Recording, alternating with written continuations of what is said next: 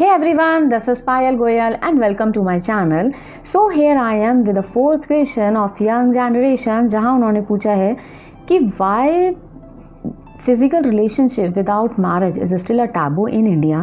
और उन्होंने अपने peer group में भी थोड़ा सा सर्वे करा और वहाँ जब पूछा कि अगर आप किसी relationship में हो तो आपको अपने parents से क्या advice मिलती है, तो मेजर मेजॉरिटी को एक यही एडवाइस मिलती है कि बच्चा फिज़िकल मत होना. तो मुझसे बस क्या एक यही चीज़ है जो हमें रिलेशनशिप में ध्यान रखनी चाहिए और इसके अलावा कुछ और पॉइंट्स नहीं हैं.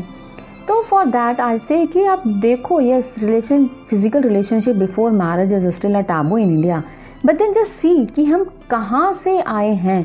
वहाँ से आए मतलब जहाँ एक लड़का लड़की के बीच में हमेशा से फ़र्क किया गया है, तो ये पूरे वर्ल्ड वाइड होता है, बट इंडिया में बहुत ज़्यादा हमारी सोसाइटी हमारे कल्चर में बहुत ज़्यादा फ़र्क देखने के लिए मिलता है.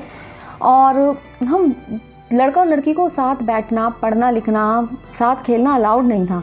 वहाँ से हम यहाँ तक तो पहुँचे हैं कि जहाँ आप एक रिलेशनशिप के बारे में अपने पेरेंट्स से बात कर सकते हो, और वहाँ से यहाँ जाने में अभी बहुत टाइम लगेगा. और एक इसका रीज़न ये भी है कि हम लोग एक थोड़े ज़्यादा ऐसे वी हैव मोर इमोशंस, और कहीं ना कहीं पेरेंट्स के मन में जो मुझे फील होता है एक शायद यही डर भी रहता है कि अगर वो रिलेशनशिप सक्सेसफुल नहीं हुआ देन, क्योंकि अगर आप देखोगे ना तो सुसाइड रेट और डिप्रेशन रेट्स, डिप्रेशन के बहुत सारे केसेस सिर्फ और सिर्फ फेल्ड रिलेशनशिप की वजह से भी होते हैं. तो एक पेरेंट्स के मन में डर रहता है कि अगर रिलेशनशिप फेल हुआ then you are going to harm yourself.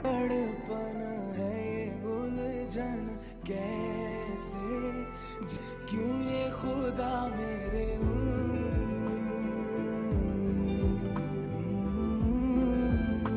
क्यों आग में जलूं. तो अगर आपको लगता है कि वो रिलेशनशिप आपके लिए सही है then just go and sit and talk with your parents. I don't think so कि कोई भी ऐसी सल्यूशन, कोई भी ऐसी प्रॉब्लम है जिसका सल्यूशन बात करने से ना निकले.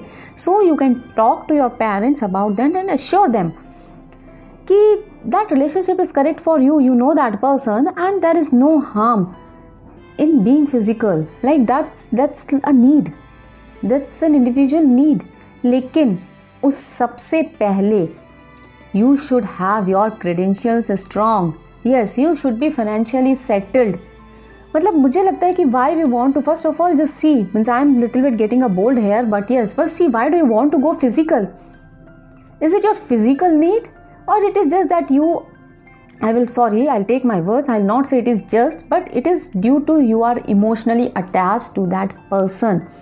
If you are emotionally attached to this person and then you are going physical, then yes, just see कि आप settled हो कि नहीं हो, and if it's a right relationship, you feel that it's going to be a lifelong, or at least even if it's not for a lifelong, then at least that person is not going to hurt your feelings. और अगर वो unsuccessful रहता है वो relationship, then you are not going to hurt yourself too.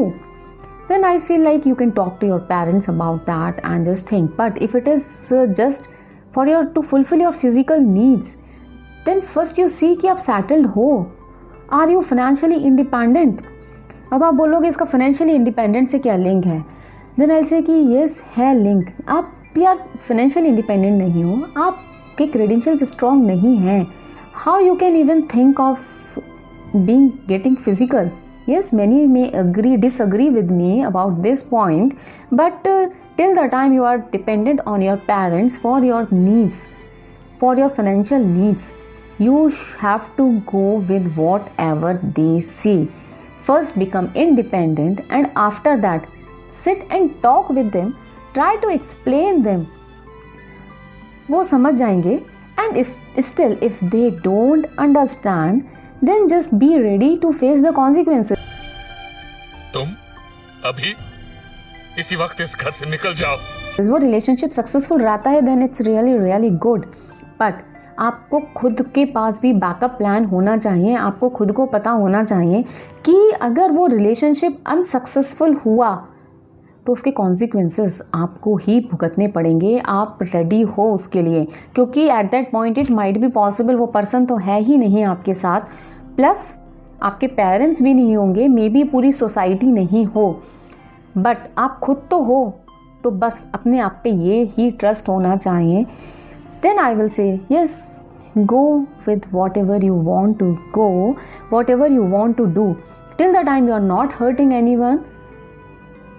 Whatever you decided good for you.